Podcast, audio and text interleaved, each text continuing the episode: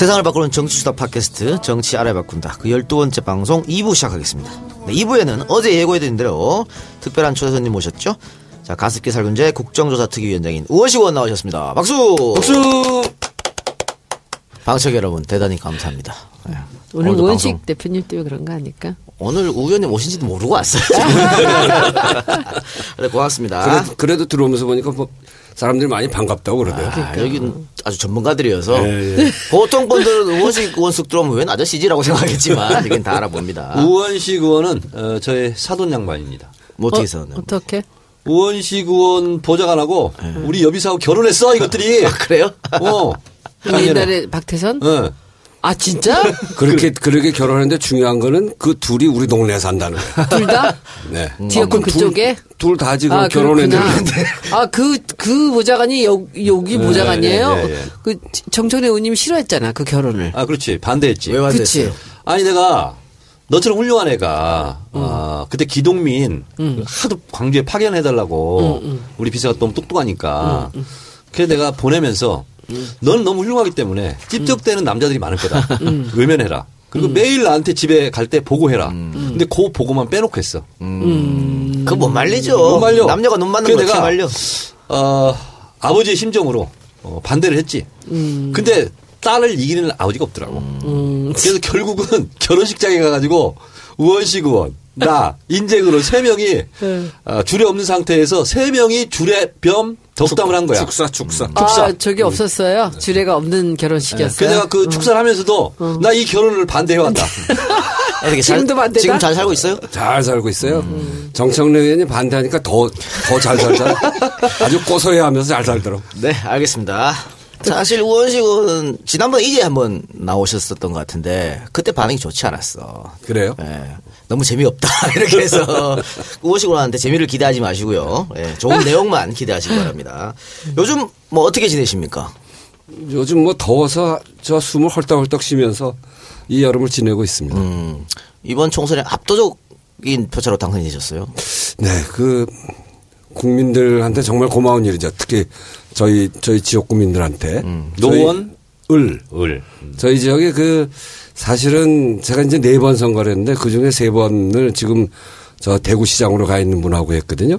권영진. 아 근데 그 중에 한 번 지고 두 번 이겼는데 두 번 다 한 2천 표 차이로 이겼어요. 지는 건한 4천 표 차이로 지고. 그러니까 이게 아주 박빙의 선거 지역인데 요번에는 2만 3,661표.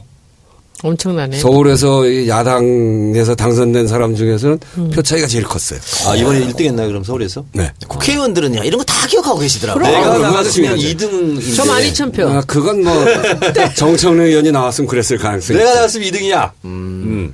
그러면 그 얘기는 정청래 의원보다는 손혜원 선배가 훨씬 득표율이 아니, 없다 아니, 이런 얘기인가? 이- 저는 저는 안 될 게. 저는 그냥 뭐, 뭐 누가 뭐라 그러더라. 3주 만에 와서 된 것만 해도 얼마나 잘한 거예요. 오. 예, 그리고 어, 우 의원께서는 이번에 사실 원내대표 도전하셨잖아요. 네, 그랬었죠. 아, 졌어요. 아, 1차 졌어요, 이겼는데. 졌어요. 예, 거의 다들 예상은 우원식 의원이 될 거라고 예상했는데 어떻게 보면 이변이 일어났는데 당시 아니, 뭐 예. 이변이라기는 뭐 처음 시작할 때부터 둘이 박빙일 거다 이렇게. 그랬습니까? 진짜 맞고요. 막고였어. 그리고 근데 그렇게 만나기도 어려워, 우씨끼리. 아 그러긴 저 그 우리 민주당 더민주당 안에 우씨가 둘인데 예. 둘이 원내대표 나가서 그 첫 번째 투표에서는 제가 네 표 차이로 이겼고 두 번째 투표에서는 일곱 표 차이로 졌고 그래서 우씨 집안에서는 아주 경사가 났다고 그러더라고. 남은 저 두 번째 선거에서 떨어져갖고 속상해 죽겠네. 그러니까요. 당시에 그 정청래 의원께서 어, 우상호 대표를 지지했다고. 내가 표도 없는데 뭘 지지해. 아니었어요? 다음, 번에는 내가 만들어 드릴게. 1년 후에. 그러니까 1년 지난번에 뒤야, 2년 뒤야. 1년. 원내대표 임기가 1년이니까. 1년밖에 안 돼요? 1년밖에 안 돼. 그러니까 다음번에 만들어준다는 거 보니까 정청래 의원이 지난번에는 우상호 그러니까. 원내대표 지지하기 확실하고 아니, 나는 표가 없다니까. 표가 없어도 그 뒤에서 다 하는 거야. 영향력이 있잖아요. 없어, 영향력. 없어요. 저한테. 우상호 찍으라 그랬어요. 그래요? 아니, 아니, 근데 그런데 본인이. 저는 손- 원식 찍었어요. 그렇지. 손혜원 의원님은 나한테 찍겠다고 그랬거든. 근데 본인이요, 우, 상호 찍는다고 먼저 얘기했어요, 저한테. 아니에요. 나는 나는 원식 의원님. 나는. 믿어. 네. 그럼 근데 원내대표 한번 해보셨잖아요. 아니 안안 했어요. 해봤어요? 원내 수석 부 대표. 수석 부 대표 하셨구나. 네. 최고위원 한 번 하고 다음번 원내 드시면 수석부대표. 우리 이렇게 중국 같은 데 갈 때 좀 봉투도 좀 주고 그러세요. 힘을 좀 실어 주시고 봉투 그 잘못 주면 큰일 나는데 음. 안 보이는 데서 술 안. 보이는 데서. 예. 하여튼 다음번에 원내 대표 나가세요. 음. 그리고 사실 저번에 이 오셨을 때 을지로 위원회 때문에 오셨어요. 네, 네. 그러니까 의원식 원하면 지금 가장 생각나는 게 을지로 위원회일 텐데 을지로 위원회 위원장 하셨던 거죠? 네, 네, 지금도 하고 있습니다. 여러 가지 를 했는데 아까 우리 저 일부에서 아, 소개해드렸던 거 네. 가물 오톡택 사건. 네. 그럼 많이들 궁금해하세요. 그러니까 을지로위원회가 더 좀 나섰어야 되는 거 아니냐 이렇게. 하여튼 그런 문제들에 대해서 다 나서야 되는데 사실은 이게 일이 너무 많아가지고 예. 지금 이제 가불 문제, 어, 가불 문제는 이제 세 가지 보통 보거든요. 중소기업 문제 보고 또 하나는 어, 자영업 상가임대차보호법 문제를 비롯한 그 600만 자영업 그다음에 비정규직 문제를 주로 다룹니다. 근데 일이 너무 많아서 당의 그 노동위원회하고 이렇게 좀 일을 나눴어요. 회사의 정규직 문제는 노동위원회에서 하- 하고 비정규직 문제는 을지로위원회가 한다 이렇게 나눴는데 실은 이제 가불 오토텍 같은 게 해결이 안 되니까 저희들도 나서서 뛰어야 되는데 일이 많다 보니까 여기는 사실은 정규직 문제거든요. 그래서 노동위원회가 하는 걸로 이렇게 지금 정리가 돼 있는데 너무 해결이 안 되고 보니까 참 답답하죠. 제가요, 음, 국회의원 사용법 음, 책을, 책을 썼는데, 을지로 위원회를 칭찬하는 대목이 나옵니다. 음. 네. 야 정청래 의원한테 칭찬받기 어려운데. 네, 어렵죠. 우리는 함부로 칭찬 안 해. 을지로 위원회에서 몇 가지 정말 확실하게 내놓은 것들이 있지 않습니까? 네. 그 소개만 몇 가지만 좀 해줘 보세요. 큰 사건으로 보면 첫 번째가 뭐 그 을지로위원회 출발할 때 어, 있었던 남양유업 사태. 그, 그 일을 해결해서 소위 갑의 횡포 을의 눈물 사회적으로 큰 이슈가 됐던 그 중심에 을지로위원회가 있었고 그 일을 잘 해결을 했고요. 그 일을 계기로 을지로위원회도 만들게 그렇- 됐지, 네, 사실상. 그렇죠.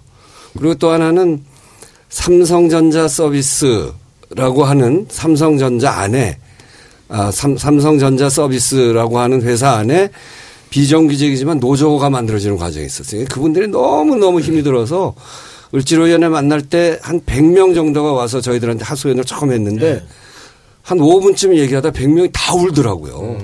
그래서 무슨 남자들이 저렇게 우나 그러고서 이야기를 들어봤더니 이 노동 조건이 너무 열악하고 정말 목숨을 내걸고 하고 그래서 노조를 만드는데 노조 탄압이 너무 심하고 그래서 그 일을 함께 했습니다. 그 중간에 두 분이 목숨을 끊고 그리고 한 분이 더 마지막에 목숨을 끊겠다고 유서를 써놓고 갔는데 저희들 그, 그때 이제 마지막 협상하는 과정을 거치면서 그분은 돌아가시지 않고 나중에 돌아왔죠. 그러고 노조를 만들었어요. 그러니까 삼성전자 서비스 안에 삼성전자 그룹 안에 첫 노조가 만들어지는 그런 사건이 있었고. 그리고 을지로위원회 출범 이래 가장 빛나는 성과가 있었잖아요. 홍대 앞 치킨집. 아, 우리 그거 정청래 의원이랑 같이 한 거죠. 삼통치킨. 삼통치킨. 네. 어떤 거예요? 그건 뭐 소개하시는 게 좋을 것 같아요. 어, 아니, 이제 평소에는 그냥 원식이 형, 원식이 형 이렇게 하는데, 아, 이 형님이 전화가 왔어. 아무래도 그건 정의원 지역구니까 좀 정의원이 좀 가봐야 되겠다고 하는데 뭐냐면, 삼통치킨이라고 네. 이제 건물주가 나가라고 한 거예요. 그래서 이제 못 나가겠다 버티면서 이제 싸움이 벌어진 거야. 막 사람도 다치고 막 이렇게. 근데 내가 마침 건물주를 잘 아는 분이에요. 그래서 제가 객관적으로 양쪽을 중재를 한 거야. 그래서 어그 치킨집에서 요구하는 음, 것을 대체로 맞춰서 건물주를 설득을 해서 이렇게 이제 마지막에는 해피엔딩으로 끝났죠. 그러니까 을들이 사실 어디 가서 하소연할 데가 없는데 하소연할 데가 없어요. 이 더- 더민주 국회의원한테 이야기하고 그걸 들어주고 우리 을지로위원회 여러 가지 유형의 사건들이 있는데 소위 갑을 문제가 그 중에 제일 풀기가 어려운 게 상가임 대차 보호법 관련된 거예요. 그러니까 세입 세입자 문제, 상가 세입자 문제. 여기는 법 자체가 상가 세입자들한테 너무 불리하게 돼 있어요. 네. 그리고 보통 그렇게 가다 보면 소송이 붙어서 소송에서 되게 다 져요. 다 지지. 네. 여기도 졌어요. 네. 그, 그때 삼통 치킨도 졌고. 졌어. 진 상태에서 그 다음에 이제 을지로위원회 오는 거예요.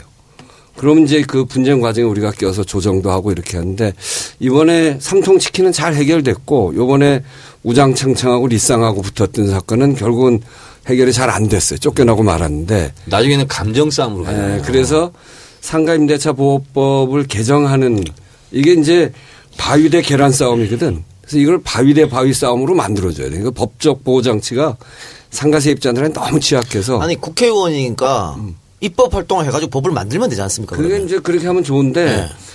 저희들이 열심히 노력하죠. 새누리가 반대하나요? 새누리당이 뭐 엄청나게 반대하죠. 자, 결국 새누리는 가진 자를 대변하는 집단이다. 이런 거마다 알 수 있겠죠. 그럼요. 네. 손현 의원도 을지로위원회 소속 아니에요? 맞아요. 제가 을지로위원회 들어간 이유는 제가 살았던 30년의 을 생활 때문에 들어갔어요. 무슨 그- 노를 했어요? 저는 을이지. 계약서에 항상 을이었죠. 어, 그렇지, 그렇지. 계약서 그렇구나. 갑을관계. 네, 그래서 저는 그 근데 을자를 을이면서 갑질을 많이 했을 것 같은데. 아니야, 그렇지 않아. 큰 소리 치고 안 막. 그랬어. 갑질은 아니고 그냥 큰 소리 치지만 그냥 그걸로 끝이었고, 그러니까 그 을로 살아간다는 걸전 너무 잘 알아요. 음. 그래서 그 을지로위원회를 을을 보는 순간 아주 처음부터 짠했었어 저는. 음. 근데 이번에 상임위 들어갈 때 다른 건 다 제가 좀 따지고 있었거든요. 음. 근데 을지로위원회 있길래 두 말도 안 하고 들어갔어요. 제가 아마 여러분들 지금 앞으로 또 일어나는 이런 일들에 그러게요. 적극적으로 좀 관여하겠습니다. 예. 그러니까 19대 때 울주로위원회 굉장히 맹활약했는데 20대에도 계속해서 뭐 지금 네. 하시고 계시는 이거 뭐 가습기 살균 문제도 아주 중요하지만 울주로위원회도 아주 중요한 거니까. 가습기 살균제가 근본적으로 보면 을 문제예요. 그렇죠. 네, 알겠습니다. 자, 그러면 광고 듣고 와서 가습기 살균제 국정조사와 관련된 토크를 진행해 보도록 하겠습니다.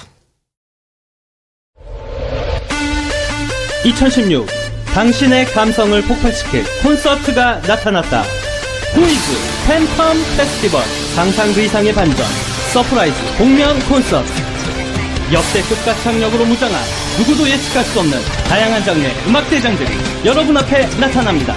당신의 심금을 울릴 음악 전쟁 Who's Phantom Festival 2016 8월 27일 토요일 오후 7시 30분 용산전쟁기념관 평화의 광장에서 화려한 무대로 여러분을 찾아갑니다.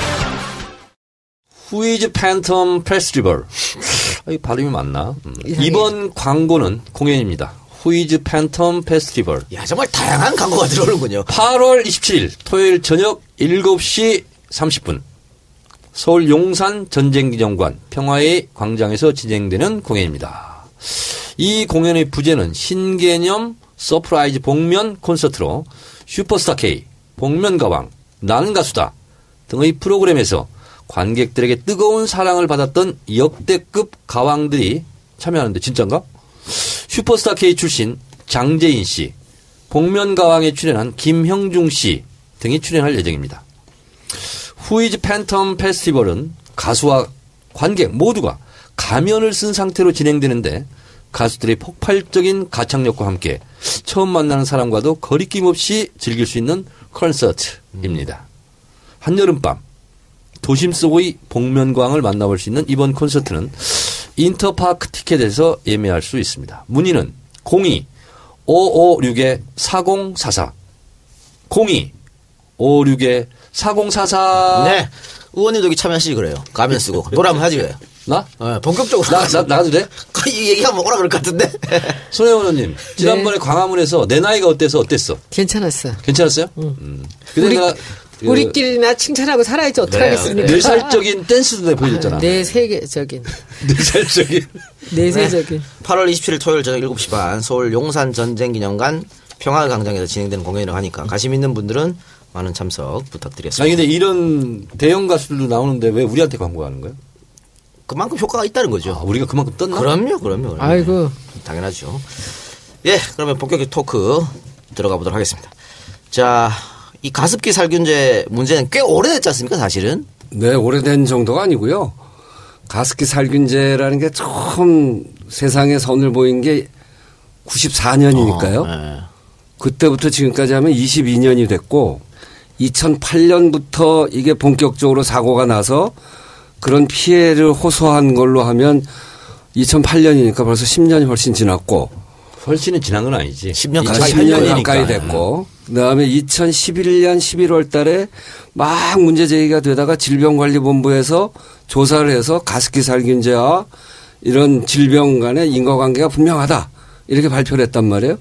그러고 나서 벌써 5년 이렇게 된 거죠. 그러니까 네. 처음에는 원인을 몰랐다가 병원에 계속 비슷한 사람들이 오는데 자꾸 사망하는 거고. 네. 그러니까 알고 보니까 이거를 예. 장하나 의원이 19대 국회 초반부터 열심히 했죠. 초반부터 계속 문제 제기를 했어요. 근데 저도 잘 몰랐어. 이렇게 심각한지는. 그러니까요. 그렇게 하다가 이제 보니까는 공통점으로 가습기를 쓰고 있다. 그래서 이게 일이 벌어졌는데 그첫 피해자가 그렇게 한 10여 년 가까우게 나왔는데 왜 지금까지 검찰 조사 제대로 안 됐고 국회는 왜 조용히 했나. 이게 항상 의문점이에요. 국회는 조용하지는 않았고 어 그러니까 2011년 이후에 여기에 관심을 갖고 있었던 의원들이 여럿 있었죠.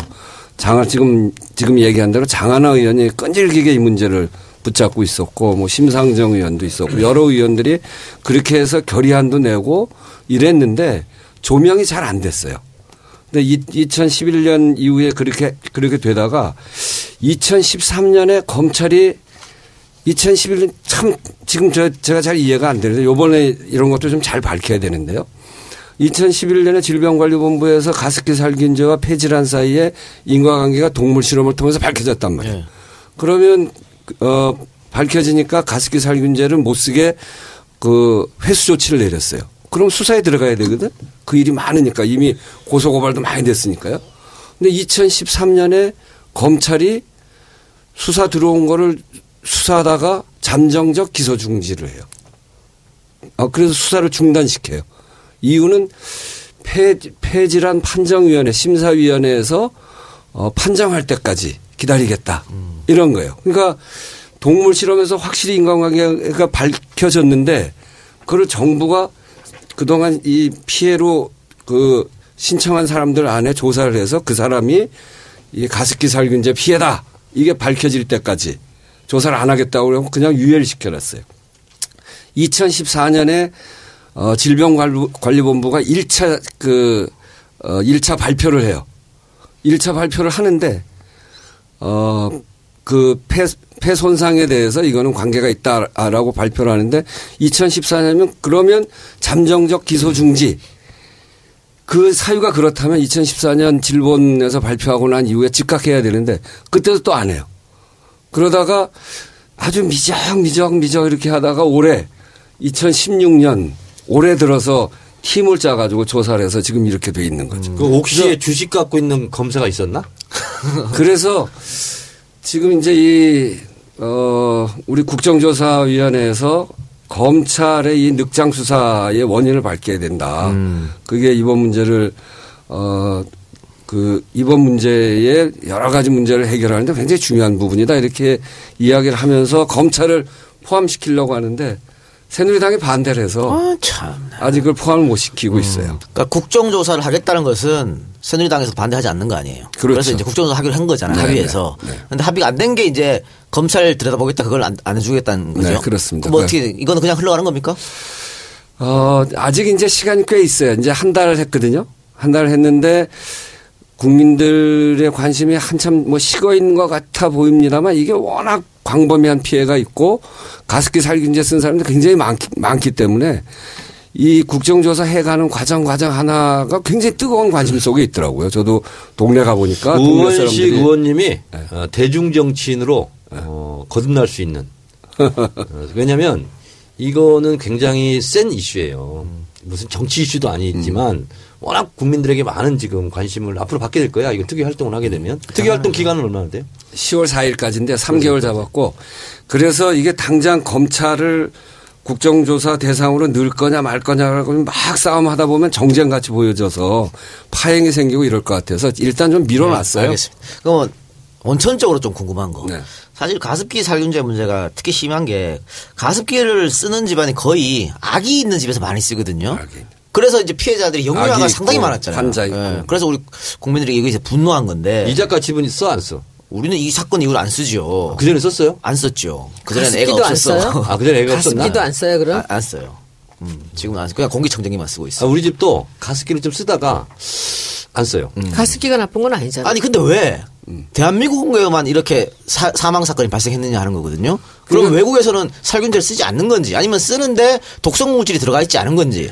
어, 이 저 살균제는 다 독성 물질이에요. 네. 근데 우리나라처럼 가습기를 많이 쓰는 나라도 없고. 근데 이제 초음파로 하다 보면 손이 안 닿는 데가 있잖아요. 그런 그런 데는 이제 무슨 세균 같은 게 생길 수 있기 때문에 그걸 닦아 줘야 되는데 그 닦는 방식에 있어서 미국 같은 데는 그렇게 하더라고요. 이 살균제를 넣어 가지고 거기서 닦아 가지고 이걸 버리고 어, 그리고 나서 물을 채워서 쓰는 거거든요. 그러니까 쓰는 방식에 대한 고지가 굉장히 잘못된 거예요. 왜 사과도 그 세정제 가지고 닦잖아요. 닦고 나서 물을, 물로 그 세정제 묻힌 걸 잘, 잘 닦아내고 그러고서 깎아 먹잖아요. 그런 문제가 없지. 가습기 살균제도 살균제를 넣어서 살균시키고 그 물을 잘 버리고 잘 세척하고 난 다음에 물을 넣어서 근데 살균제를 왜 넣어야 되는 거예요? 이게 그 손이 이 저 가습기는 닦아도 닦아도 손이 안 닿는 부분이 있어요. 그래서 저 안에는 손이 안 닿기 때문에 거기에서 청소, 청소용으로 예, 균이 있을 거라고 그 생각하는 세균, 거지. 세균이 생기고 그러고 이게 증기로 이렇게 나오기 때문에 세균이 증기에 포함돼서 나온다고 보통 보여지기 때문에 그걸 닦고 싶어 하죠. 손이 안 그러니까 닿으니까 소비자들은. 그걸 모르잖아요. 그 살균제 쓰면 당연히 더 좋아지겠지라는 생각으로 살균제 쓴 거지. 아니, 정부가 그 살균제에다가 제대로 조사도 안 하고 그러니까. KC 마크를 붙여주고 그러니까 살균제 성분을 세밀하게 조사해야 되겠구만. 당연히 조사를 해야 되는데. 하나도 조사를 안 했어요. 이게 세 가지 성분이 있거든요. CMIT, MIT. 이거는 SK 케미칼이 만든 애경, 이마트 이런 이런 데서 만든 거고 PHMG라는 물질이 있어요. 그거는 옥시, 옥시 어, 홈플러스 이런 데서 쓴 거고 이게 이제 지금 많이 저 수사를 받은 거고요. PGH라는 물질이 있는데 그거는 세퓨라고 하는 물질로 나중에 들어와서 그 가습기 살균제로 쓰여졌는데 이 세 가지 다가 독성 물질이 있고 외국에서는 농약으로 취급되어지는 건데 우리나라에서는 그것에 대한 흡입 독성에 대한 조사가 하나도 안 됐어요. 그러니까 얼마나 엉성하게 돼 있었는지를 한눈에 볼 수 있는 거죠. 누구 잘못이에요? 그게? 이게 회사의 탐욕, 옥시 같은 경우에는 여러 가지 정황으로 보면 알았던 것 같아요. 인체에 유해하다는 것을. 네. 인, 인체 유해, 알면서 그걸 제품을 내요? 어, 인체 유해하다는 걸 알았다는 이유가 뭐냐면 옥시가 처음에 98년에 그 프리벤톨 80 R80이라는 물질로요. 그러다 그거를 PHMG로 바꿔요. 상당히 근데 유식해 보여 지금. 아 이거 이거 공부를 첫 많이 느낌이야. 지금 이렇게 유식한 사람이었어? 근데 그 PHMG로 바꾸는데 바꾸는 과정에 옥시 안에서 바꾸면 안 된다 이런 이야기가 있었어요. 음. 그리고 또 하나는 이 PHMG로 쓰여진 그 옥시 제품에 우리 아이 아이한테 안전하다 이런 문구가 있어요. 그거를 그걸 나중에 넣었는데 그거를 넣지 말자라고 하는 문제 제기가 내부에서 있었어요. 2005년에. 아이에게 문제가 있을 거니까. 아, 그니까. 이 아이에게도 안심이라고 하는 거를 그 상, 그 상표 밑에다 이렇게 붙였거든요. 그러니까 그거에 대해서 이견이 내부에서 발생이 된 거예요. 그러니까 최소한 아이에게 안 안심이다 이거지. pH, PHMG를 처음 쓸 때 프리벤톨 R80에서 PHMG로 바꿀 때 그때 이견이 있었고 그걸로 쓰면서 아이에게도 안심이라고 하는 문구를 넣었는데 그거를 2005년에 이거 안심이라고 하는 이 문구가 문제가 있다라고 하는 게 내부에서 제기가 된 거니까 이건 문제가 있는 거를 옥시가 알고 있었던 거예요. 자, 그럼 하나는 기업의 탐욕이고 네. 또, 또 뭐가 또 하나는 정부의 무능이죠. 정부의 무능, 네. 이게 얼마나 웃기는 일이냐면 PHMG는 처음에 SK 케미칼이 만들어서 안전 검사를 받을 때 뭘로 받았냐면 카페트 항균제로 받았어요. 카페트의 균을 없애는 거 이런 걸로 받았단 말이에요. 이게 섬유에 붙으면 되게 안정된대요. 그래 그래서 그걸로 그걸로 내놨더니 환경부가 유독물질 아님 이렇게 했어요. 유독물질 아님이라고 한 말도 난 완전히 틀린 말이라고 생각해요. 유독물인데 카페트 항균제는 괜찮다 이렇게 해야지. 그런데 유독물질 아님 이렇게 돼 있어요. 그때 규정이 그렇대요. 그런데 나중에 이것을 가지고 가습기 살균제를 쓴 거예요. 이 카페트에 쓰는 거하고 가습기 살균제는 다른 게 가습기 살균제는 코로 맞잖아요. 예. 그것도 겨울에는 7, 8시간 밀폐된 그렇죠. 방에다 계속 틀면서 맞는 거 아니에요?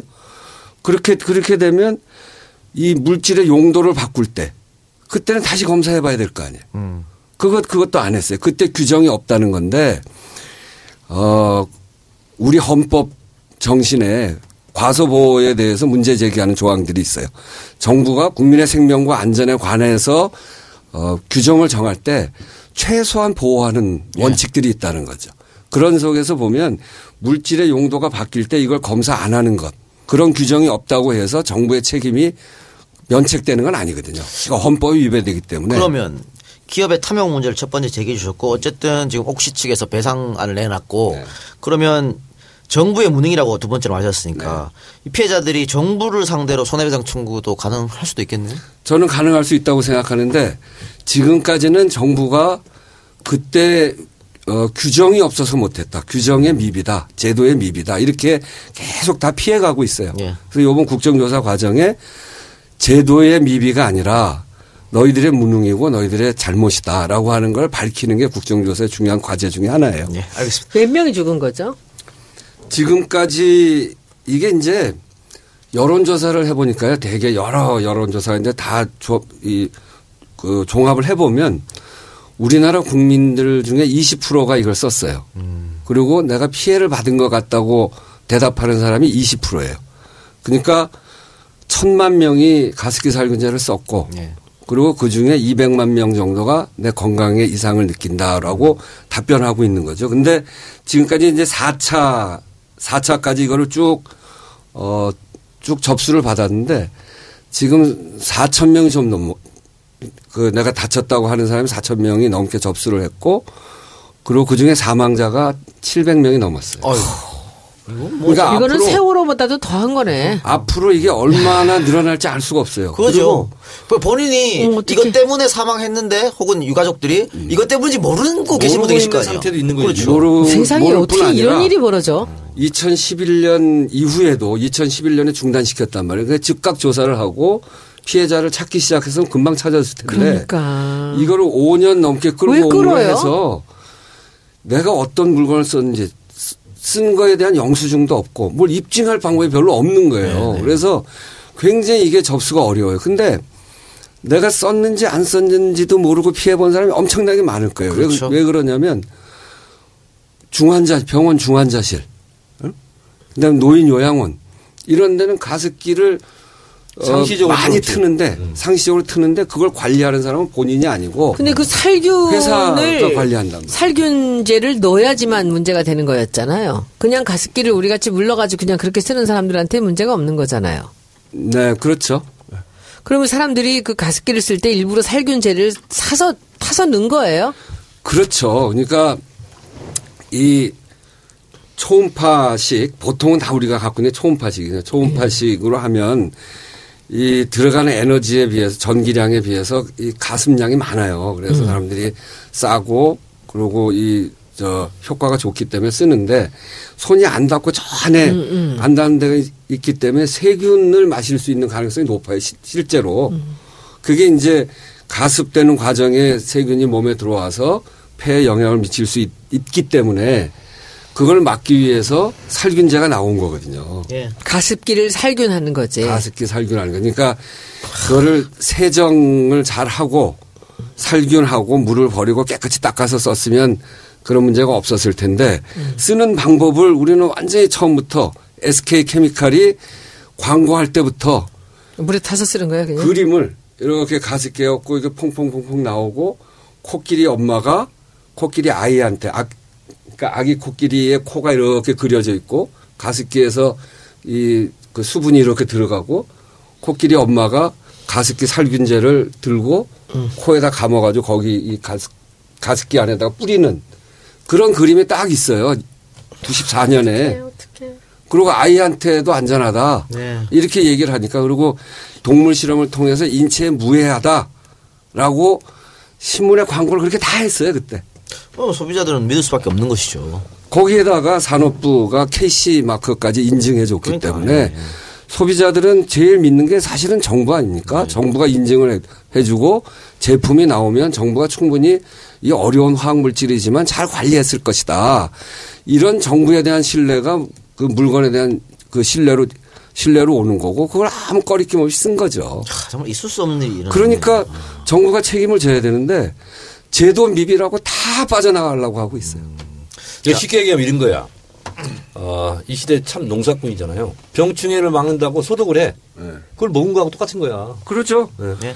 그러면 아까 옥시에서 회사 내부에서도 이게 유해하다 인체 유해하다는 거 알고 있을 가능성이 높다 그랬는데 SK 쪽은 어때요? SK 쪽도 유해하다는 거 알고 있었을까요? 처음부터 알고 있었어요. SK 쪽도? 예. 그, 아, 그거는 요번에 질의를 통해서 확인했어요. 아, 그렇습니까? 예. 예.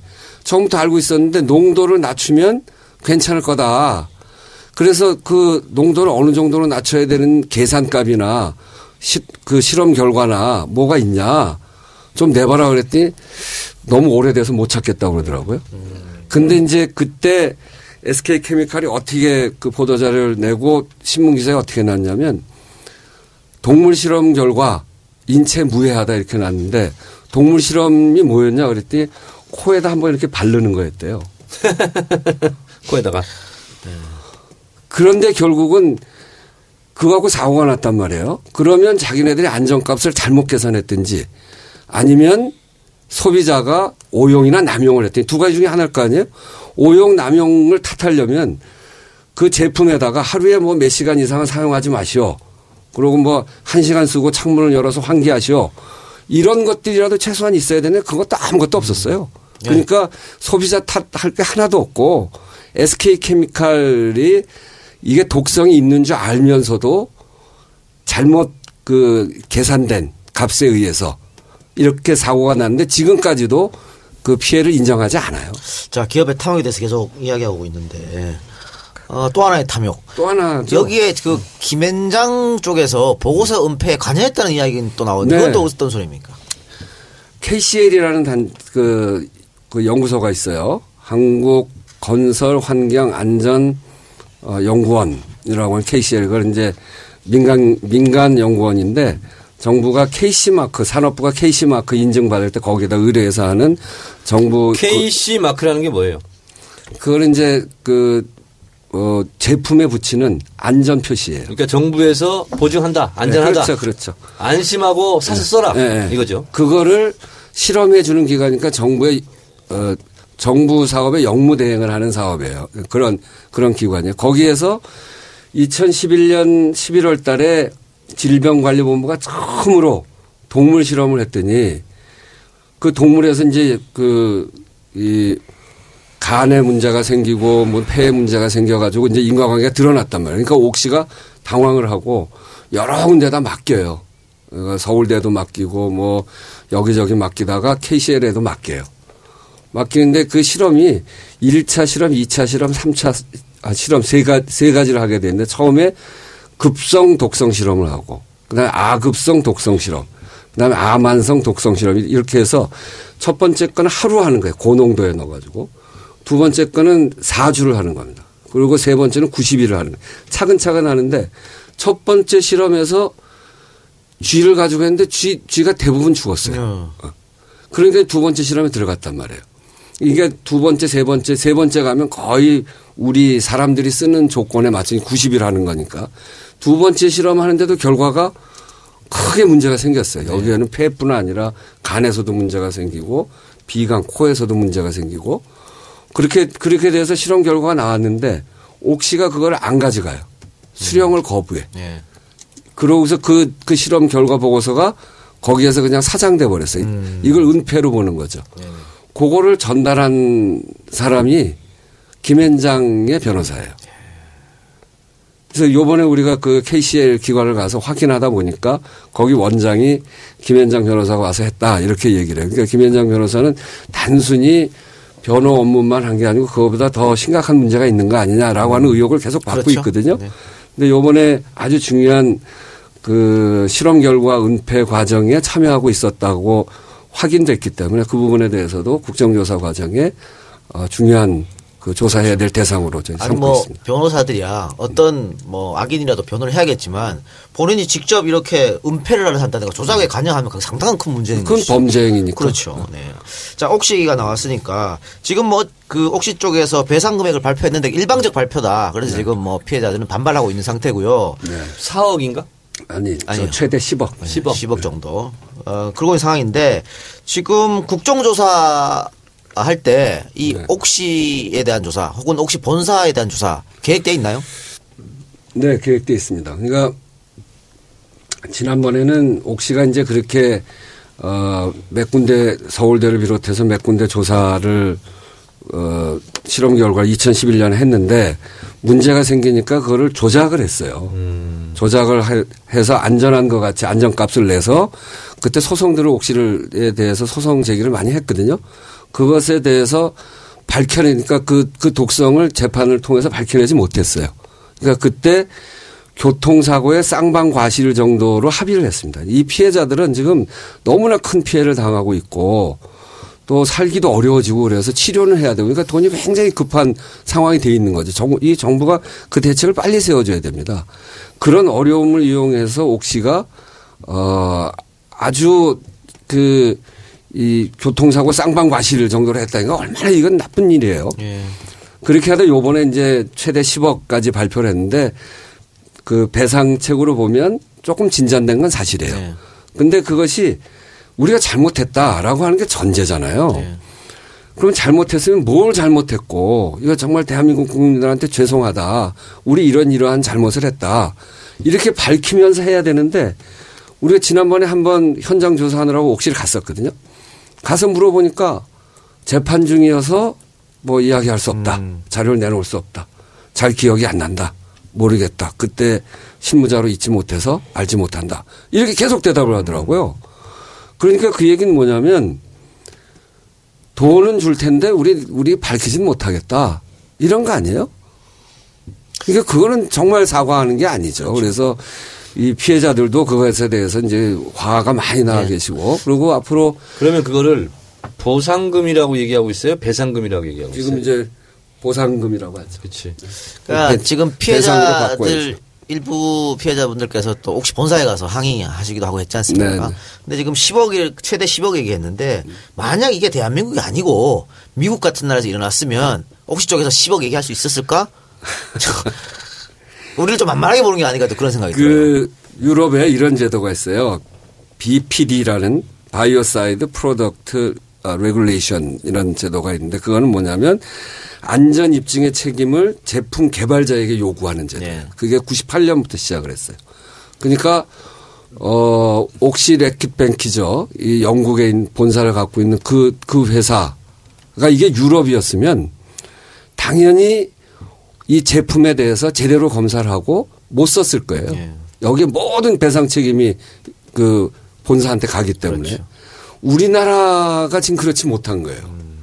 이게 무슨 징벌적 손해배, 손해배상 제도도 없고 이런 제도 지금 확립돼 있지 않기 때문에 그래서 이거는 어 자기들도 그렇게 이야기를 해요. 지난번에 가서 물어보니까 local standard는 global standard에 따른다 이렇게 이야기는 하는데 그러면 옥시를 레킷벤키저가 인수하는 과정에 가습기 살균제가 이미 있었는데 그 조사를 했어야 되거든요. 근데 조사를 누락했다는 거예요. 그럼 책임져야지 책임져야 돼. 옥시는 어쨌든 배상한 계획을 내놓은 거고 다른 회사는 어떻습니까? 다른 회사는 지금 뭐 들리지 않는 것 같은데. 다른 회사는 아직까지 완전 오리발입니다. 오리발이에요? 예. 그러니까 시장 점유율은 어떻게 돼요? 옥시. 옥시가 많죠. 옥시, 옥시가 전체 피해의 80% 정도 되고 시장 점유율도 그렇게 돼요. 근데 SK 케미칼은 이 큰 물, 저, 저, 가습기 살균제 물질이 아까도 얘기했듯이 네 가지가 있는데 CMIT, MIT, PHMG, PGH. 그러니까 PGH는 아주 조금 썼어요. 이 세 개거든요. 이걸 다 만든 데가 SK 케미칼이에요. 그러니까 PHMG가 옥시가 갖다 쓴 건데 그것도 SK 케미칼이 만든 거거든. 그러니까 어떻게 보면 SK 케미칼이 옥시가 PHMG를 갖다 쓰고 있는 걸 몰랐다. 그건 말이 안 되지. 그것도 우리가 이제 규명할 건데 말이 안 되지. PHMG가 흡입 독성이 있었다는 게 처음부터 SK 케미칼이 알고 있는 거예요. 음. 근데 옥시가 갖다 썼는데 SK 케미칼이 몰랐다. 자기 자, 그러니까 자기들은 몰랐다고 그래요. 아, 그건, 그건- 그건- 자기들 제품이 어디서 어디에서 그 판매되고 있는지 네, 그러니까 게 그건 이제 안 이해가 안 되는 일이기 때문에 그것도 이제 조사 대상이고 저는 뭐 그 분명히 밝혀질 거라고 봅니다. 예. 그리고 자기 자기들이 쓴 것도 포함돼 있고 그러니까 옥시와 자기들이 만든 걸로 하면 전체 한 98%가 SK 케미칼의 그 물질을 갖다 쓴 거죠. 그러니까 SK 케미칼도 저는 이번 조사 과정을 통해서 그 책임을 분명히 어, 밝혀야 된다고. 봅니다. 국정조사 하실 때 SK케미칼 관계자들 뭐 다 부르고 불러서 이제 밝히는 네, 거죠. 지난번 현장 조사도 한번 갔었고요. 아, 현장 조사. 네. 그때 뭐 시끄러웠던 데면 공개를 하자, 비공개를 하자. 왜 시끄러웠던 거예요?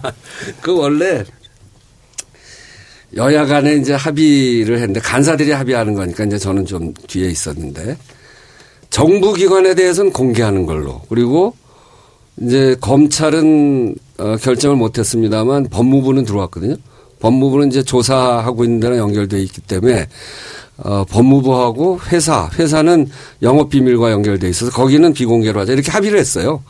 그런데 정부기관 처음 환경부 하러 갔는데 갑자기 새누리당에서 이것도 비공개로 하자. 그래갖고 그 첫 회의를 하면서 좀 시끄러웠죠. 근데 이제 제가 공개냐 비공개냐 그것도 현장 조사인데 그거 가지고 싸우다가 파행 나면 이 가습기 살균제 국정조사 특위에 대해서도 국민들이 이 국정조사만 하면 맨날 여야 간에 싸우잖아요. 그럼 관심이 떨어지고 그래서 아이고. 이거는 싸울 일이 아니다. 싸워서 관심이 더 있을 수도 있어요. 그래서 이제 그날 절충을 해서 일부를 공개하고 네, 일부 알겠습니다. 비공개했죠. 영국 대사는 왜 만나셨어요? 영국 가야 되잖아요, 이제. 네. 그 옥시 본사를 가야죠.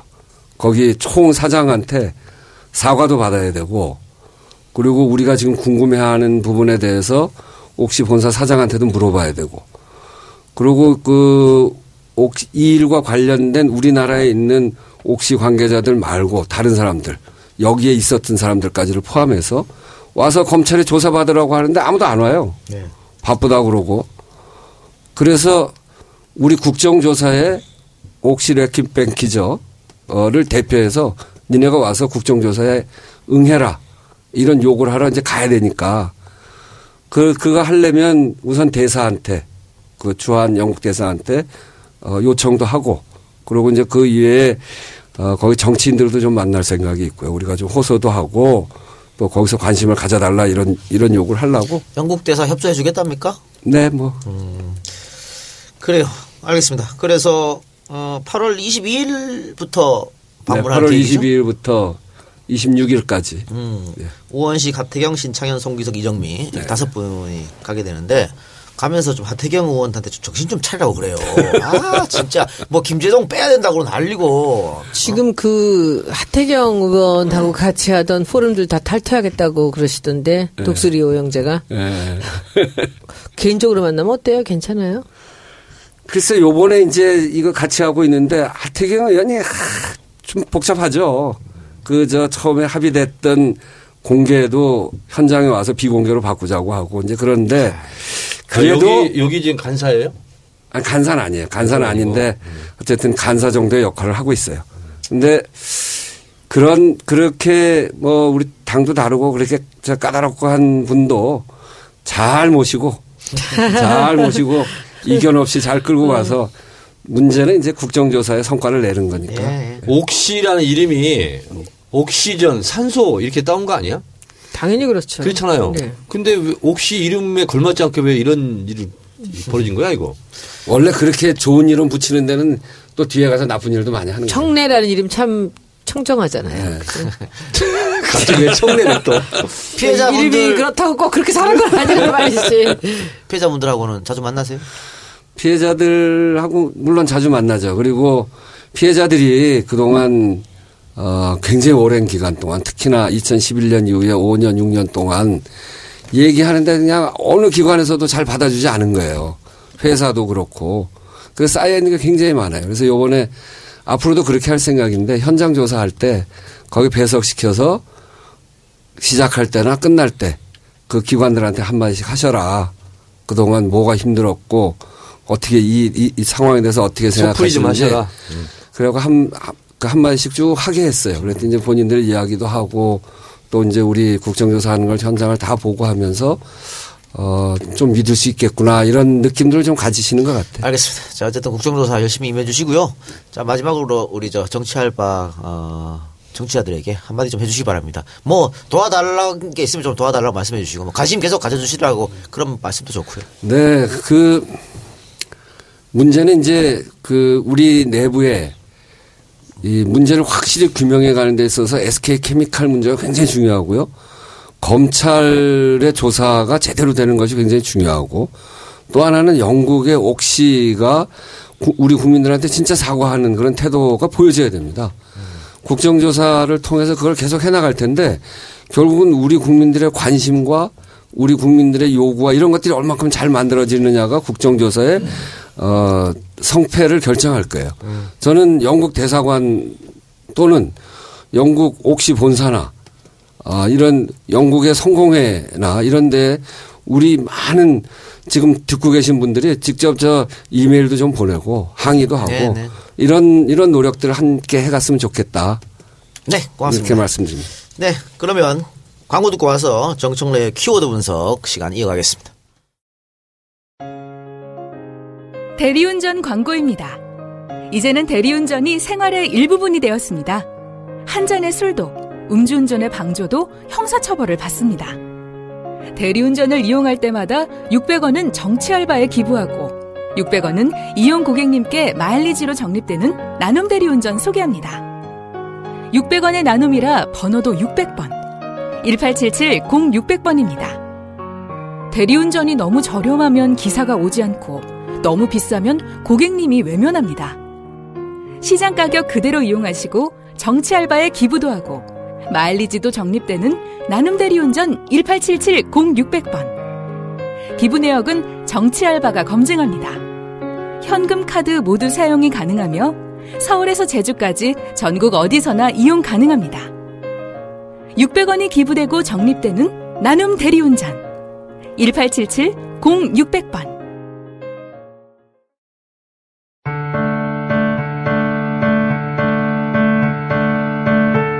물 건강. 가족 건강. 안녕하세요. 한중 커머스 워터웰 사업부입니다. 씻는 물도 먹는 물만큼 중요합니다. 과연 우리 집 수돗물은 안전할까요? 투명하고 맑아 보이는 수돗물에는 염소가스가 잔류되어 있으며 노후된 배관과 물탱크에서 유입된 녹과 중금속 등 각종 부유물이 섞여 있습니다. 특히 염소는 유기물과 결합하여 트리할로메탄과 같은 발암성 물질을 생성하고 각종 피부 질환을 유발할 수 있습니다. 워터웰은 특허받은 비타민 복합 필터로 염소와 녹물을 한 번에 제거합니다.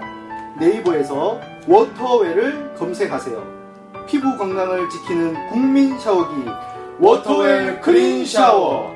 문의 전화는 070-7789-9201 주문하실 때 배송 메시지란에 정치 알바라고 적어주시면 사은품을 챙겨드립니다.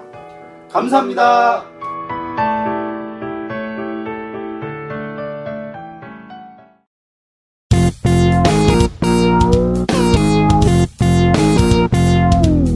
정청래 키워드 분석.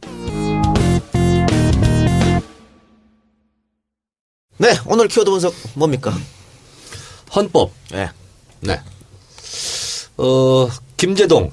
음, 제가 좋아하는 김재동 씨가 성주에 가서 헌법학 강의를 하고 왔죠. 어, 김재동은 역시 내가 이뻐한 보람이 있구나. 어, 필리버스터 때 내가 헌법 강의를 했잖아. 1시간 50분 동안. 야, 어쩌면 내 마음에 쏙 들게 그렇게 헌법 강의를 하든지. 그래서 헌법 조항을 하나하나 들먹이면서 어, 38분 정도인가 강의를 했는데 어, 명년설이었죠. 근데 이걸 가지고 또 뭐 종북이라느니 뭐 이렇게 했어요. 예. 어, 그런데, 어, 우리가, 아, 항상 논쟁을 할 때 헷갈리거나, 아, 애매모호할 때는 헌법을 딱 보면 되거든요. 그럼 거기에 정답이 있어요. 그래서 이번에 김재동 씨가 헌법을 조목조목 들이대면서, 어, 사드 배치가 성주 이외 모든 국민이 관심을 가져야 될 사항이고, 어, 그리고 외부 세력은 사드밖에 없다. 어, 그러면서 비유를 참 잘 들었어요. 임진왜란 때 충청도에서 거병한 의병이 경북에 와서 도와주면 안 되는 거냐. 그럼 외부 세력이냐 의병이. 어, 도망간 선조가 임금이 외부 세력 아니냐. 어, 저는 그 예를 참 잘 들었다고 생각을 합니다. 그 사드 배치는요 성주 군만의 문제가 아니잖아요. 그럼요. 네, 한반도 저는 한반도 평화를 갉아먹는 음, 저는 괴물이다 이렇게 생각하거든요. 예. 그리고 실제로 어, 우리가 일부에서 손혜원 의원의 저 절절한 어, 방중 담을 들었잖아요. 예. 어, 그래서 뭐 절절해 재밌었지. 네. 이번에 아, 그 김재동 연설을 보면서 제 생각이 나더라고요. 그 테러 방지법도 제가 헌법을 들이대면서 네. 어 이게 부당하다 이렇게 했거든요. 예를 들면 헌법 아니 김재동 얘기하려면 김재동 칭찬만 하지 왜 또 그걸 자기를 끌어들여요? 아니면 나를 벤치마킹한 것 같아서. 그래서 17조, 18조를 제가 그때는 들었거든요. 그 모든 국민의 사생활의 에, 자유를 침해받지 않는다. 그리고 18조 통신 비밀의 자유를 보장받는다. 그러니까 이 사드도 마찬가지예요. 실제로 헌법에 위반된다. 어, 라는 게 이제 김재동의 주장이었죠. 그래서 네. 아주 헌법을 다시 한번 생각해 봐야 되지 않느냐. 작은 헌법이 있다면서요. 핸디한 작은 거. 어, 헌법하고요. 국회법은 국회의원들이 진짜 꼭 읽어봐야 됩니다. 그래서 따, 그 따로 나와 요번에 있어요. 그 김재동 연설 때문에 사람들이 헌법을 많이 본대요. 음 그래요? 저도 한번 보고 싶어요. 근데 걱정되는 게, 그, 김재동 씨가 이렇게 나서 가지고 또 불이익을 받지 않을까. 예전 뭐 MB 정부 때. 걱정이죠. 예, 빨간 딱지 붙어 가지고 방송 잘리고 뭐 이랬던 분 많잖아요. 김미아 씨부터 시작해서 김재동 씨. 근데 이렇게. 김재동 씨 이번에 나온 거는요. 그거 다 생각하고 나온 거예요. 잘라내면 각오- 잘라라. 각오하고 나온 거죠. 아, 그럼요. 그러니까 아까 하태경 의원이 바로 이런 사람 퇴출시켜야 된다. 방송 얘기한 거 잘라라? 이거 아니에요? 그렇죠. 그렇죠. 참, 여기 박비아 청가가 너무 심한 것 같은데 좀 근데 걱정되긴 김재동 씨 이번에 보니까 헌법을 많이 외우고 있더라고요. 조항 조항별로. 그런데 어 그럴 필요가 있어요. 특히 이제 국회의원들은 토론이란 논쟁을 많이 하잖아요. 그러면 헌법을 알고 있으면 꼼짝 못 해요. 상대방들이. 그래서 저도 TV 토론 나갈 때 헌법 인용을 굉장히 많이 합니다. 특히 이제 헌법 전문 같은 경우는 외우고 있으면 좋죠. 예. 그러니까 이렇게 김재동 씨처럼 또 혹은 이승환 씨처럼 또 뭐 이은미 씨처럼 그게 조금 영향력 있는 분들이 전 적극적으로 나서 가지고 좀 정책도 좀 관여하고 그러니까. 이야기 좀 해줬으면 좋겠어요. 우리는 다 그걸 하면 이상하게 보는데 그러니까. 사실 선진국은 그렇지 않잖아요. 다들 적극적으로 나서 이야기 하거든요.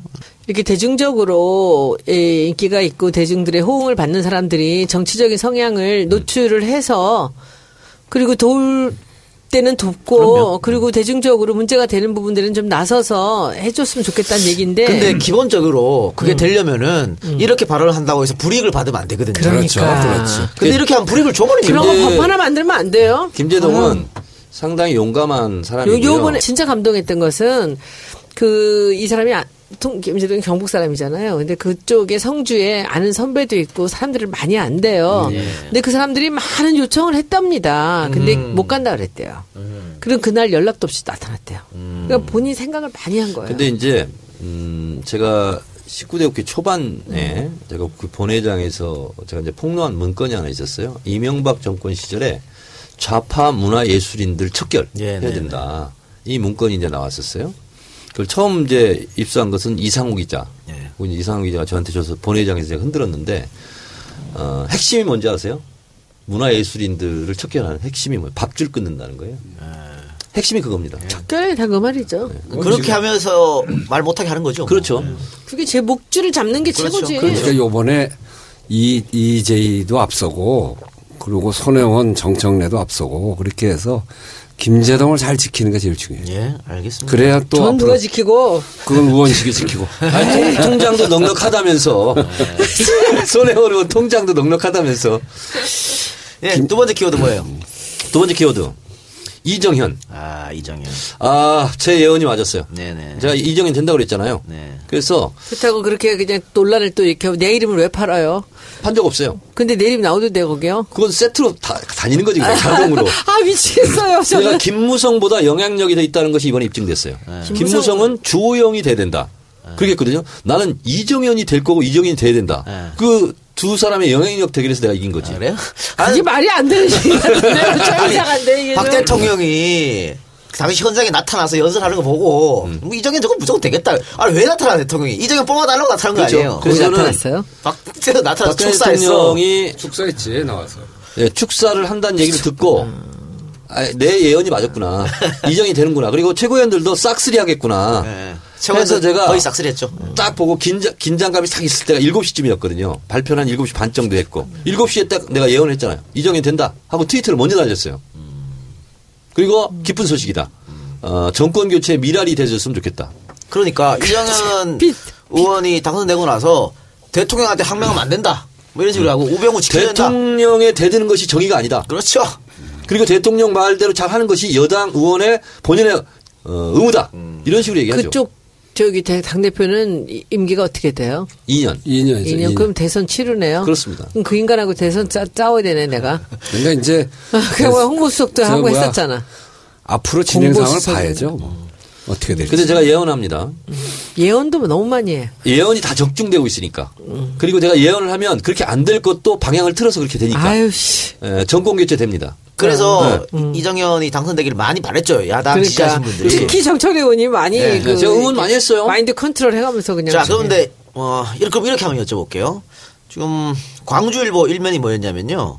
이정현 보수 여당 첫 호남 대표 거위의 꿈 현실로 이면이 뭐였냐면 호남 한국 중 정치 중심에서다 이러면서 막 찬사를 보내고 있어. 그래서 호남표가 오히려 저기 이 새누리로 가는 거 아니야? 이렇게 걱정하시는 분이 있어요. 자, 그거는 반대 현상으로 나타날 겁니다. 네. 왜냐하면 호남에 계신 분들이 이번에 국민의당을 데리고 당선시켜놓고 우리가 뭔 짓을 한기요? 이렇게 됐잖아요. 근데 이정현이 뽑혀서 호남에 새누리당 표가 많이 나오면 아 우리가 두 번 또 이게 그 자존심 상하는 거 아니야? 그래서 오히려 마음속의 준비를 흩어지지 않으려고 더 단단히 할 것이다. 이런 거고요. 그래서 우리가 정권 교체하는데 너는 유리하다. 기쁜 소식이다 이런 거고 또 하나는 이정현 캐릭터상 어 제가 실제로 청와대 가서 박근혜 대통령 만날 때 옆에 배석하고 있는 이정현 당시 수석을 제가 봤어요. 어쩔 줄은 몰라 합니다. 그러니까 눈도 제대로 못 떠요. 무서워서.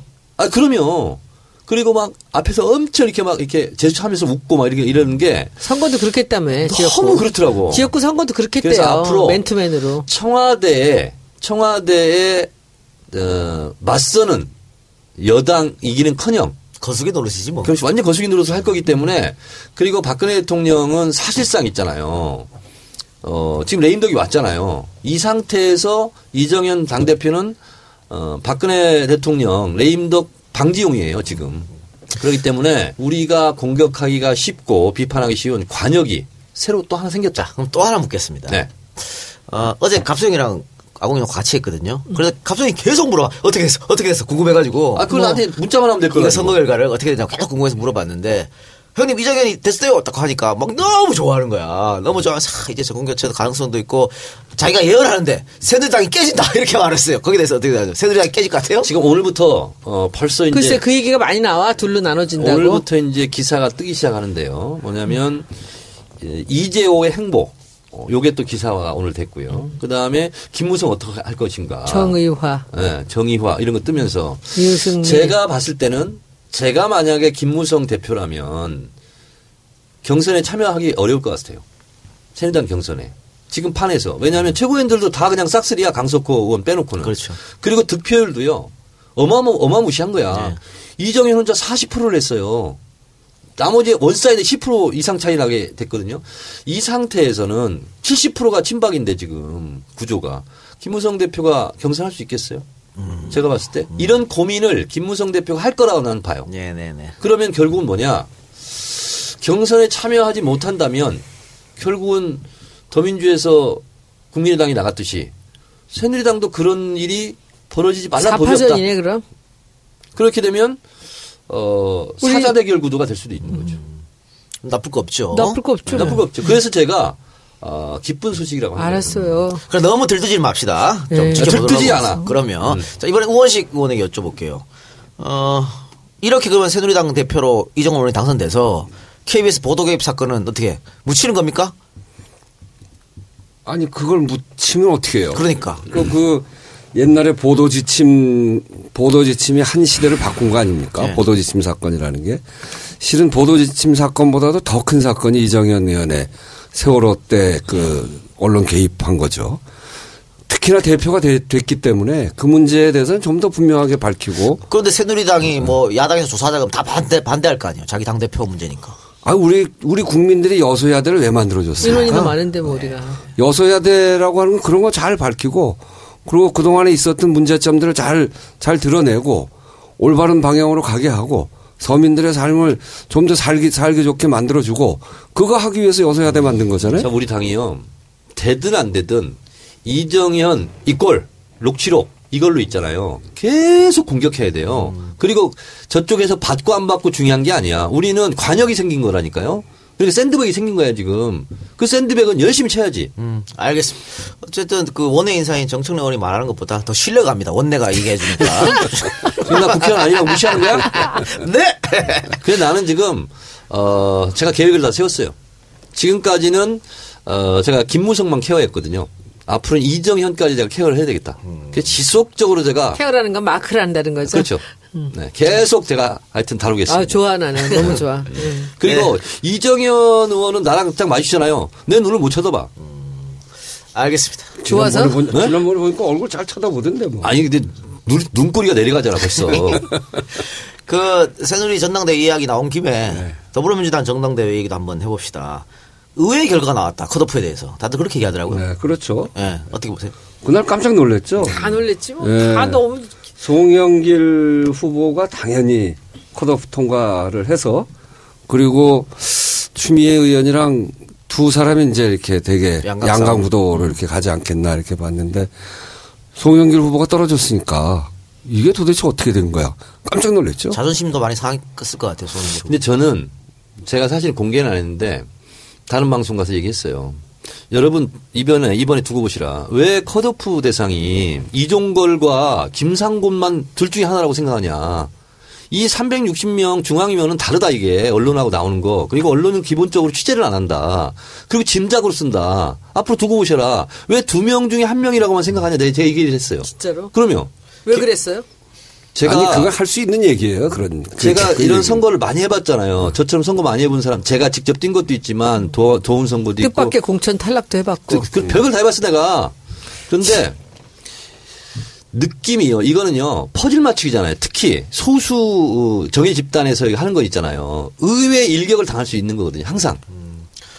그래서 이제 송영길 송영길 의원의 지지 세력이 이렇게 일정하게 있었죠. 그리고 굉장히 열심히 노력을 진짜 하고 열심히 했어요. 선거 총선 끝나자마자 바로 이제 시작을 했으니까. 진짜 열심히 자, 했어요. 근데 그래, 그래 서 지지 세력이 이- 있는데 이런 게 있었어요. 막판에 김상곤, 이종걸 이렇게, 이렇게 들어오면서 이 송영길 후보는 뭐 분명히 될 거다 이렇게 생각한 사람들이 그 성향에 따라서 이- 저 양쪽으로 갈라진 거예요. 브렉시트라며. 예. 그래서 송영길 후보로서는 예상하지 못한 일이고 이게 이제 얼마 안 되는 사람들이 하는 거이기 때문에 지금 마침 그 저 우리 정청래 의원이 얘기한 대로 퍼즐 맞추기를 잘해야 되는데 그래서 그 이변이 생길 가능성은 늘상 있는 겁니다만 요거는 그렇기 때문에 굉장한 이변이죠. 근데 잠깐만요. 지- 그 원식 의원님 그 지난번 이 당내 선거라는 게 진짜 무섭다라고 네. 얘기들 하는데 지난번에 당내 선거에서 그렇게 억울하게 패하고 나서 그때 기분은 어떠셨어요? 진짜 뭘 의원님- 물어봐요. 아 그래도 그래도 그래도 한번 나가봐요.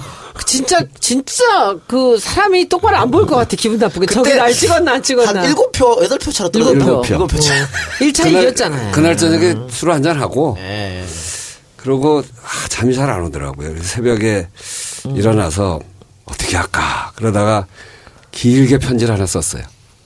그리고 아침에 한 7시쯤 저 의원들에게 선거했던 사람들한테 싹 보내고 끝냈어요. 근데 만약에 음. 당 대표가 되, 저 원내대표 됐다면 음. 지금 같은 상황에서는 어떻게 하셨을까요? 우- 우상호 대표 하는 걸 보시면서 나 같으면 저랬을 텐데 이런 생각 많이 하실 것 같은데. 아니 나 그거 뭐 비교할 생각은 없고 그또 둘이 우시니까요. 근데 이제 이런 그래서, 생각은 있어요. 그래서 우습게 생각하나요? 원래 평상시와 선거 때가 좀 다르거든요. 선거 때는 선거에서 이기기 위해서 모든 수단을 다 쓰는 거잖아요. 음. 근데 모든 수단을 다 쓰려면 평상시에 지지 기반을 확고하게 만들어야 돼요. 그러니까 평상시에는 그, 그 직전 선거에서 나타난 국민들의 민심을 잘 반영하는 정책과 태도와 이런 게 필요하고요. 그래서 그렇게 쭉 쭉 가다 그 다음 선거에 지지를 확대해 가기 위해서 단단하게 굳어진 내 식구들을 토대로 해서 확장해 가는 거죠. 이게 내 식구가 튼튼해지지 않으면 확장하기 또 어렵, 어렵거든요. 그러니까 지금 시기에는 내, 이내 식구들이 지난 선거에서 요구했던 사항들을 철저히 잘 이행해 가려고 하는 노력을 하고 그걸 토대로 해서 내년 대선 준비하는 과정에 어, 뭐 선거 후보가 뽑히고 그때쯤 되면 조금 더 외연을 확장하는 방식으로 그렇게 하는 게 저는 맞다고 근데 봐요. 실제로 내년에 이제 원내대표 되시는 분이 대통령 선거를 맡게 되네요. 그렇죠? 그렇게 되죠. 근데 이, 이 들어와서 보니까 원내대표가 하는 일이 진짜 많고 되게 중요한 네, 자리대요. 중요한 자리죠. 네. 중요한 자리죠. 협상 책임지는 아. 정말 중요한 자리더라고요. 여야 관계의 모든 문제는 협상을 통해서 결과되어지거든요. 그러니까 협상을 어떤 방식으로 하느냐 그거는 협상 책임지고 있는 사람들의 캐릭터나 음, 또 기술이나 또는 그, 그 사람의 품성이나 이런 음. 거가 종합적으로 나타나는 거기 때문에 협상 책임자 굉장히 중요하죠. 자, 김상곤 후보가 1위 했다는 보도가 있었는데 그 보도는 확인된 겁니까? 아니 확인되지 않았어요. 않고. 그거는 어 노웅래 선거관리위원장만 예. 알아요 당내에서는. 근데 그러니까. 본인은 발설하지 않았다는 거예요. 않았다 이게요? 예. 예. 그렇기 때문에 확인되지 않는 기사다. 이게 음. 이렇게 말하는 게 정확한 거고요. 그리고 이제 각 캠프에서는 아니다 기다 하는데 그것도 확인할 길이 없는 거예요 사실은. 음. 근데 채널A에서 왜 그걸 보도했을까? 음. 그러면 그 보도로 인해서 이익 보는 측이 있고 손해 보는 측이 있잖아요. 예. 그렇잖아요. 그럼 채널 A가 어, 그걸 보도한 것은 손해기는 끼- 손해가 가는 쪽에 손해 보라고 한 그. 소송하면 안 돼요? 허위 사실 유포 근데 아닐까요? 그거 전당대회 다 끝나고 결과 나오니까 음. 소송을 하더라도 근데 지금 다른 캠프에서는 밝히려면 다 그 당에서 공식적으로 밝혀라 이런 얘기를 하고 아니 있는데 우리 당에서? 소송해야 되는 일이에요 그 일은. 근데 이게 이런 일이 있을 때마다 공개하지 않는다고 하는데 꼭 새나가 가지고 이- 이렇게 분란이 일어나는 경우가 많아요. 그러게. 네. 근데 이 새나간 게 거의 보통 진실이에요. 그런 경우도 있고 아닌 경우도 그렇죠. 있고 그래요. 그러니까 지금 뭐라고 말하기 어려운 거예요 지금. 송영길 후보가 탈락했습니다만 네. 누구 손을 들어줄 수도 있잖아요. 그건 안 한다잖아요. 안 한다고 했습니까? 네, 알겠습니다. 자, 그러면 정치 알바 아, 12번째 방송 여기서 마치겠습니다. 오늘 어, special guest로 나오시는 네. 네, 우원식 의원님. 방송 어땠습니까? 뭐 재밌네요. 네. 근데 이제 저는 별로 재밌질 않아요. 이렇게 저 뭐 이 사실을 얘기할 때 사실을 진지하게 네. 이야기하는 사람이고 재미가 있으려면 방법을 가지고 미국 가서 잠깐 있어요. 재미. 그럼 재미 있어. 미치겠어. 근데 있잖아 저 원식 의원님은 재미는 없어도 목소리가 너무 좋으세요. 그래요. 네. 고맙습니다. 앞으로 노래도 나오세요. 그렇게 잘하신다면서요? 어떻게 알았지? 오늘 방송에서 마치고 네. 저희는 다음 주에 네. 더 재미나고 더 유익한 방송으로 돌아오겠습니다. 자, 오늘 세 분 수고하셨습니다. 네, 네, 감사합니다. 감사합니다.